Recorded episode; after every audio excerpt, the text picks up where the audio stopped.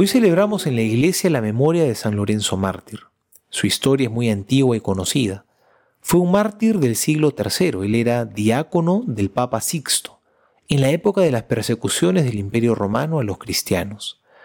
Cuando el emperador Valeriano inició la persecución, capturó al Papa Sixto y a sus diáconos, pero entre ellos tomó a Lorenzo y le dijo, He oído que la iglesia tiene muchas riquezas. Te doy tres días para que vayas y me las traigas.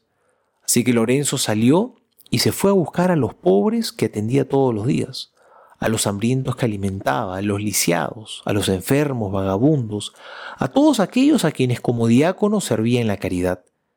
Y luego de tres días los presentó al emperador Valeriano y le dijo, Emperador, aquí están las riquezas de la iglesia. Y después de esa respuesta quizá ya todos entendemos por qué este hombre murió mártir.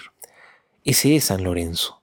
Y hoy nos deja un mensaje muy importante. Nos quiere recordar que esa también es nuestra gran riqueza.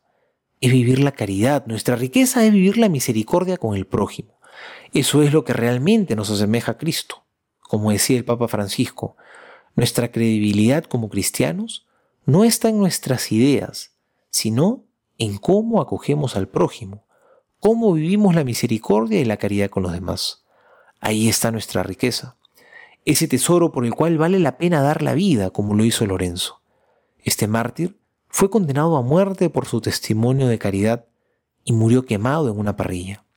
El Evangelio de hoy nos ha hablado de eso.